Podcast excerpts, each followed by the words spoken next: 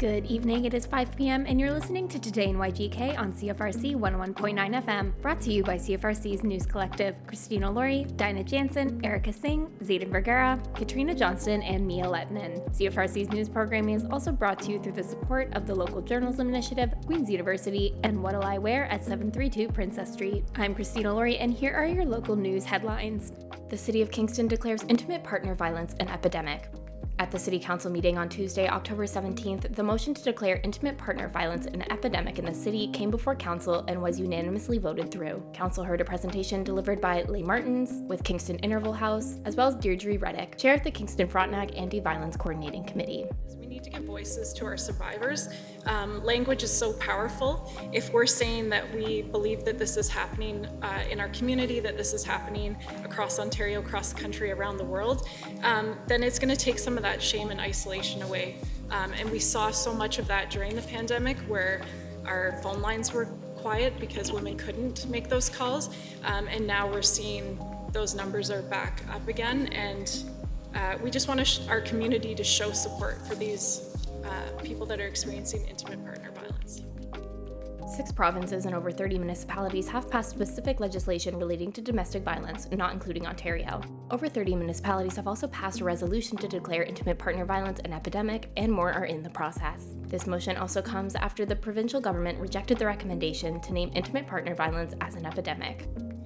Um, so, unfortunately, our provincial government chose not to state IPV as an epidemic, um, stating the language uh, epidemic should go with health concerns. So, unfortunately, at this time, this is why all of our municipalities are saying that's the wrong answer, that we do need to make it an epidemic, that it's happening in our communities across Ontario.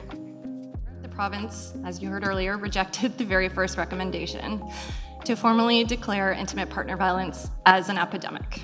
The province explained that it would not be considered an epidemic as it is not an infectious or communicable disease. Councillors discussed the motion passionately for the latter portion of last night's meeting. I'm absolutely supporting this amendment. And what I want to speak to is the fact that we need to make sure that it's simply not another motion, that we start to live this and act this. And that's contingent upon all of us as community members recognizing this and realizing that the signs of domestic abuse are often low level, that we often don't listen, we often don't hear, we don't act soon enough. So we've talked about the impact of um, fatalities, deaths in the community, but we haven't talked about the other costs to us in lost aspirations, in dreams, and hopes. Um, in children seeing this, and early childhood trauma that occurs from children being subjected to this. Um, I support it being called an epidemic because it is infectious. It infects all of us. The attitudes that we bring forward infect everyone. And each time we express disbelief when somebody talks about this, each time that we don't consider it to be real, each time we brush it aside, we infect the next person with that attitude. And so we don't take it seriously. It's why this has gone on generation after generation after generation. As community leaders, I think it's important for us to be clear in our message to the people living in these complicated relationships. You are not alone. In fact, there are so many others who are quietly going through similar experiences. It may not be a communicable disease, but intimate partner violence is an epidemic. While we, as municipal council, cannot change the provincial justice system, we can adopt recommendation number 10 from the coroner's inquest and direct staff to include intimate partner violence in the implementation of our community safety and well-being plan. As for next steps, a copy of this motion will be sent to Doug Ford, Premier of Ontario, Sylvia Jones, MPP, Minister of Health, Ted Hsu, MPP for Kingston and the Islands, and John Jordan, MPP for Lanark, Frontenac, and Kingston. Along with this, recommendations regarding gender based violence and intimate partner violence will be integrated within the City of Kingston's Community Safety and well-being Plan. Thanks to my colleagues for sharing and for listening. Uh, I think if one thing we can agree on is that intimate partner violence is not okay and it impacts a lot of people. And you don't always know about it because people are really good at hiding things. So watch for the signs, offer support, spread some love, and as Councillor Glenn said, we need to shift some attitudes and we need to get our provincial government to make some changes because the system also needs to change. This is your reminder that the University District Safety Initiative is still in effect following Queen's homecoming until November 1st. However, the closure of Gord Downie Pier and Breakwater Park has been lifted for the rest of this week until next weekend when it comes back into effect. You can brush up on details including fines, closures, and applicable bylaws by visiting the UDSI webpage on the City of Kingston website. That's all for your headlines this week, and next up is Zayden Vergara with your sports desk.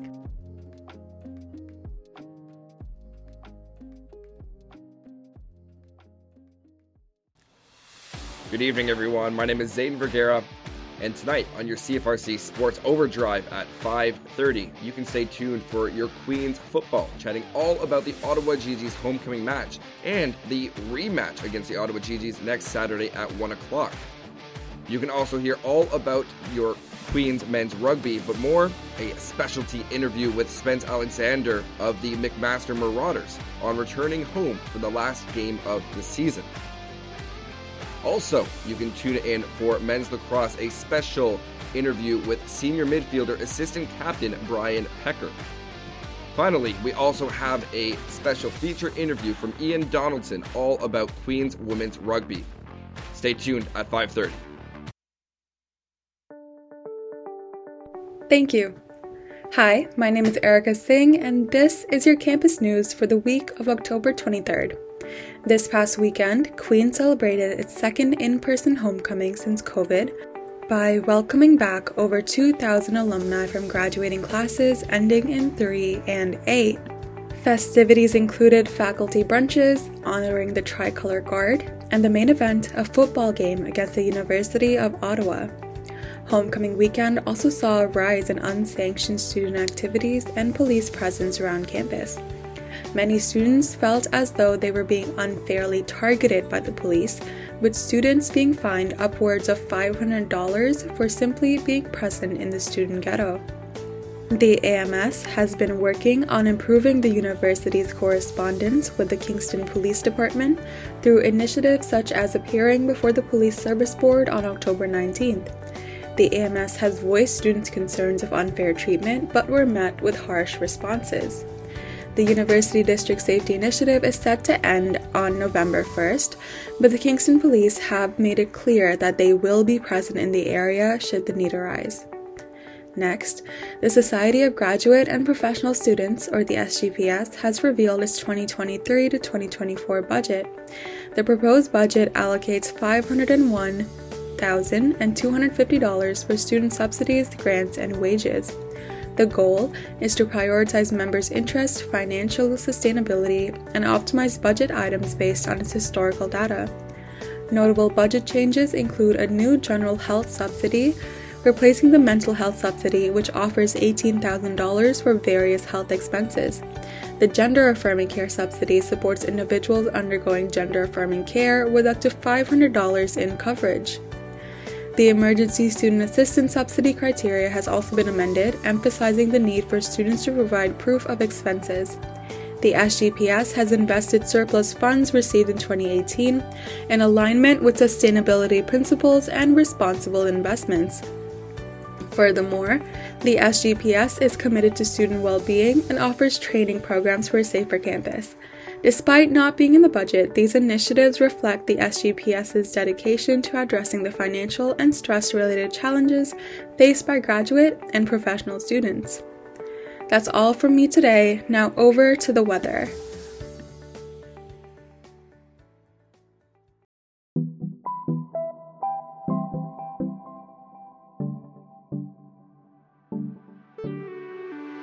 And now, time for your weekly CFRC weather forecast. Monday, October 23rd, it's sunny with a high of 11 degrees and some cloudy periods at night with a low of plus 3. Tuesday, October 24th, it'll be cloudy with a high of 13 and a 30% chance of showers at night with a low of 10 degrees. On Wednesday, October 25th, it'll be cloudy with a 60% chance of showers and a high of 14 degrees. It'll also be cloudy and rainy at night with a low of 8. Check back in with us on Wednesday for your weekend weather forecast. This is Christina Laurie coming in with your weekly CFRC traffic report for October 20th to 26th. For road closures, Lower Union Street, Ontario to end of Lower Union is closed October 24th from 11 a.m. to 5 p.m. For the arrival of the SS Keewatin event at the Marine Museum of the Great Lakes, Ontario Street, Brock to Market will be closed October 24th from 9 a.m. to 12 p.m. to remove concrete barriers, planters, and benches at City Hall. Ontario Street, Gore to Lower Union will be closed October 24th from 11 a.m. to 5 p.m. for the arrival of the Keewatin event at the Marine Museum of the Great Lakes. Queen Mary Road, Notch Hill to Greenview will be closed for the Utilities Kingston Nets project until further notice. University Avenue Union to Earl is closed until December 22nd for the Queen's University JDUC project. Wright Crescent South intersection of Palace to 16 Palace is closed until October 31st. In other delays, Bath Road at Queen Mary, you can expect delays for the Utilities Kingston Nets project. Bay Ridge Drive, Woodbine to Cataraqui Woods, expect delays until November 30th for Phase 1 of the Bay Ridge Drive cycling and pedestrian improvements. At Dunham Street, at Dunham Park entrance, expect delays October 23rd to 27th while contractors are completing intersection upgrades. At Highway 33, east of Collins Creek Bridge to west of Coronation Boulevard, expect delays due to construction to improve drainage. Lancaster Drive at Bentley Terrace, you can expect delays from October 23rd to 27th while contractors are completing intersection upgrades. On Mona Drive, at Mona and Humberside, and at Mona and Linwood, you can expect delays October 23rd to 27th for intersection upgrades. On Princess Street, Collins Bay to Bay Bridge, expect delays until October 31st for the construction of new sidewalks and traffic signals along Princess Street. Also on Princess Street, John Catcher to Sydenham, expect delays October 26th and 27th. And finally on Westbrook Road, Princess to Windermere, expect delays until October 31st for the construction of new sidewalks. For sidewalks and pathways, Clarence Street, King to Wellington, expect a sidewalk closure on the north side from October 23rd to 27th for construction within the British Wing parking lot. Rideau Trail, Queen Mary to Parkway is closed for crews to replace sanitary main, install shoring, and build new gravel pathways. That's all for your traffic report this week, and next up is your community concerts and events calendar.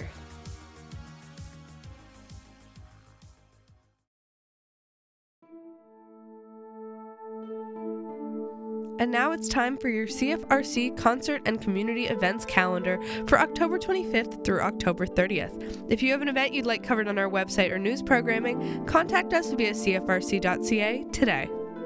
Band Elijah Woods plays an all ages show at the Broom Factory in Kingston on Wednesday, October 25th. The show will begin at 7:30 and tickets are $20. Also on October 25th, join local drag performers for a haunting night at the final Bewitched at Barcadia Halloween edition. Dress up in your most creative costume and prepare for a night filled with wicked fun and unforgettable memories. Tickets are $10 and the show will be from 8 p.m. until midnight. At the Grand Theater on October 25th, Grand On Stage presents Casting Off at 7:30 p.m. A circus as conversation that boldly challenges conventions. Tickets are available online now for 20 to 40 dollars. Catch $5 dates playing live covers from Blue Rodeo and Neil Young at Spearhead Brewery from 7 until 10 p.m. on October 25th, playing a free show. On October 26th, bands The Wilderness and Jimbo will be playing a show at the Broom Factory from 8 until 10 p.m. Tickets are available online now for $20. October 26th is the last Thursday of the month, so you know what that means. Beats Workin' is at the Club RCHA. David Hurley, Scott Hurley, and Charlie Chirelli are giving us jazz melodies you know and love from 7 until 10 p.m. Tickets are free for club members or $5 at the Grand Theater on October 26th at 7:30. Grand on Stage presents The Paper Kites, The Roadhouse, and band The Cactus Blossoms. Tickets are available online now for $35. On Friday, October 27th, Kingston band Ambush will be playing the Halloween costume party at the Overtime Sports Bar. It's $20 a ticket and will be from 9:30 until 12:30. Flying V Productions presents Jen Grant at the Grad Club on October 27th, playing some great songs beginning at 8:30. Tickets are $24. Get your weekend started at the Club RCHA on October 27th from 4 until 7 p.m. with a free show by Jeff Dunn and friends. You can attend the Evil Numbers EP release party on October 27th at Blue Martini, featuring artists Mason FM and Trash McCann. Tickets are $10 and the party begins at 9. There will be costume prizes, rock and roll, and more. Also on October 27th, catch a free show at the Tirnanog with Brian Flynn and Andrew Van Horn playing traditional and contemporary Celtic music. On Saturday, October 28th, Tommy Youngstein will be performing Rumors by Fleetwood Mac, plus their greatest hits at the Broom Factory. The show is from 8 to 11, and tickets are $35. At Hotel Wolf Island on the 28th, there's a 70s themed disco Halloween party with the Gertrudes and DJ LK. It'll begin at 7 and goes pretty late, and has prizes for the best disco costume. And catch Melody Ryan playing some acoustic soul rock at Spearhead Brewery for free on October 28th from 2 until 5 p.m. On Sunday, October 29th, Screamo, Emo, and Hardcore return to the Limestone City with Halloween Scrams at Next Church. The show will begin at 7:30 and tickets are $15. Mellow Lily, an award winning singer songwriter and multi instrumentalist based in Kingston, will also be playing a free show at Spearhead Brewery from 2 to 5 on October 29th. On Monday, October 30th, the Morning Doves will be playing a show at Musiikki for free for anyone who wants to listen. And those are your upcoming concerts. Now for community events.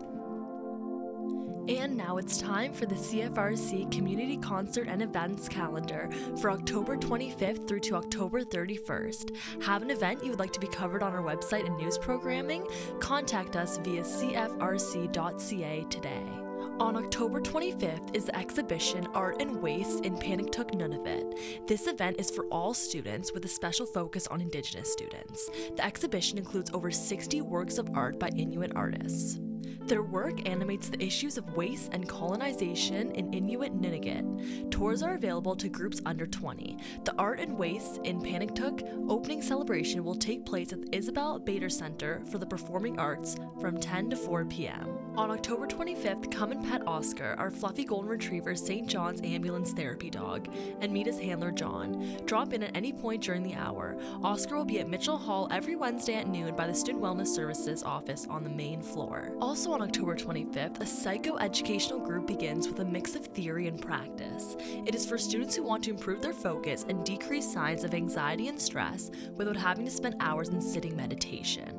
During each of the weeks, you'll get the opportunity to experience a variety of mindfulness exercises in an environment that allows you to ask questions and receive feedback.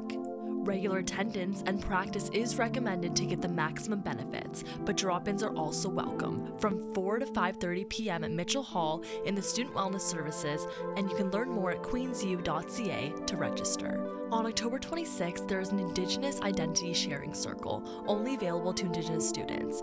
Do you feel that you don't look Indigenous enough? Maybe you're unsure about how to identify yourself, or feel you don't fit in because you don't know enough about your Indigenous identity. Please know that you are not alone. Come together for a sharing circle facilitated by Amber and Lisa to discuss these feelings in a safe space. Registration is required. Email 4d.counselor at queensu.ca. It is in person every other Thursday starting September 28th and located at the Four Directions Indigenous Student Center from 4 to 5:30 p.m. On October 26th, learn how to prepare a quick, easy, inexpensive, and healthy recipe. All students are welcome, regardless of your skill level in the kitchen. Upon registration, students will receive the location, time, and safety details. Registration opens one week in advance of each session. You must sign up in advance to participate. Cooking sessions cost $10 per student, and you can register at queensu.ca. This event will be from 6:30 to 8 p.m. Also on October 26th is Drag Bingo. Rowena Way's signature bingo is back on a monthly basis. It is the last Thursday of every month. There is no tickets, just show up and play. It's free and located at Daft Brewing from 7:30 to 10:30 p.m. On October 27th is the Far From Home New to Canada Therapy Group. This group is for international students who are struggling with the difficult transition from a different country, culture, and traditions to Canada.